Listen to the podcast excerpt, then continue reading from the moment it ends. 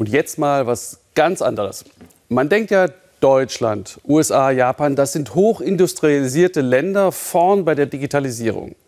Gut, was bei uns nicht geht in vielen Schulen und Behörden, das haben wir zuletzt alle erfahren. Auch in Japan ist das Faxgerät noch auf Siegeszug in den Büros. Und am Ende wird immer ausgedruckt, denn alles braucht einen Hanko, einen Stempel. Uwe Schwering wundert sich. Angriff kurz vor Feierabend. Die Zeit ist gekommen. Japan dringt ins Digitale vor. Eine ferne Galaxie. Steuerberater Nakajima empfindet sein Büro als, nun ja, Blätterwald, etwas analog. Deshalb hat er sich Digitalisierungsberater Komatsu nebst Assistentin ins Haus geholt.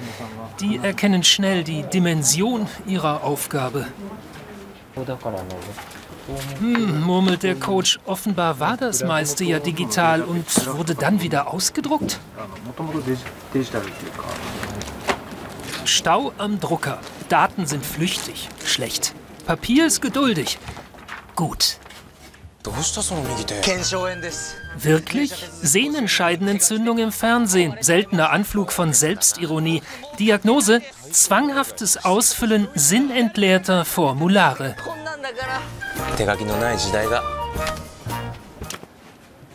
Auch stark entzündungsfördernd Japans Stempelwesen. Alles kriegt was drauf. Warum? Zur Sicherheit. Womit? Mit den sogenannten Hanko. Es ist fürchterlich. Wir haben 5000 Namen und Hanko in der Kartei. Wir müssen immer erst suchen, dann stempeln. Und ist was falsch gestempelt, großes Problem. Und dann alles wieder einsortieren.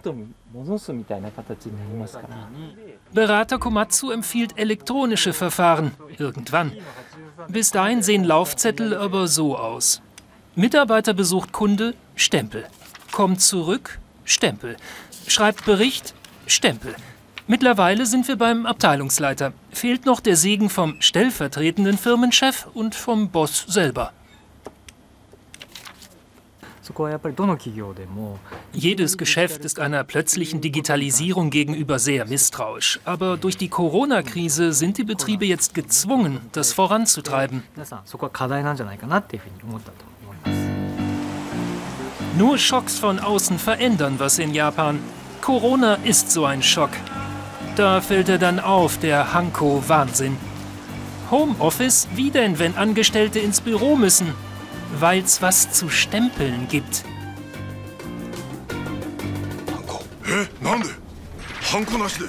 Der Firmenhanko, amtliches Siegel, deponiert im Büro.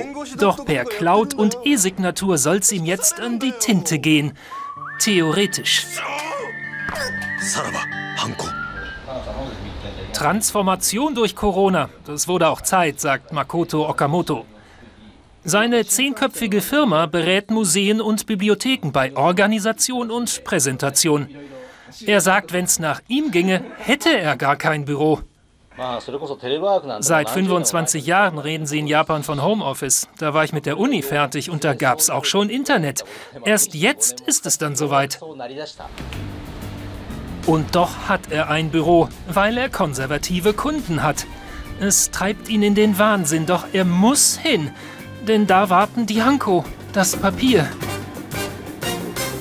Laune unten, Stresspegel oben. Okamoto, der Papiertiger.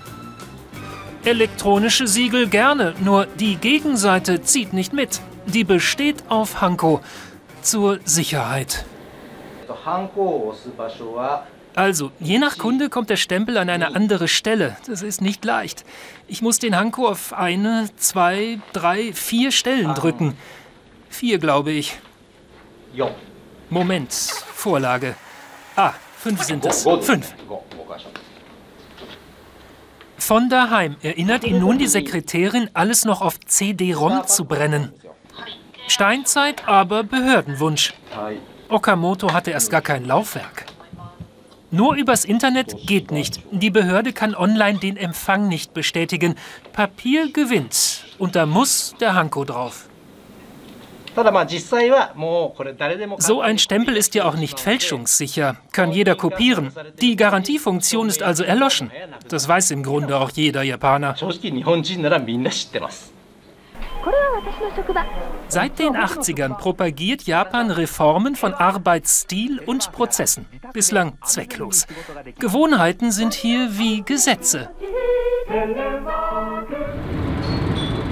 Doch Soziologen wie Professor Shuji spüren ein Umdenken.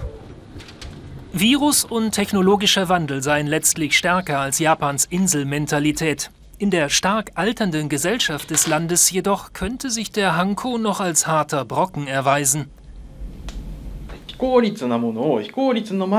Eine sehr japanische Art von Reform ist, noch so ineffiziente Methoden trotzdem zu digitalisieren. Der Hanko ist da keine Ausnahme. Es gibt jetzt schon Roboter, die mit Hanko stempeln.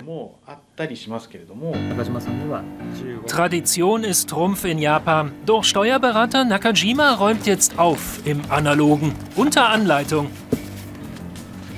Und im zweiten Stock läuft schon ein Pilotprojekt. Mitarbeiterin Nagashima digitalisiert, um die PDFs dann doch nochmal auszudrucken.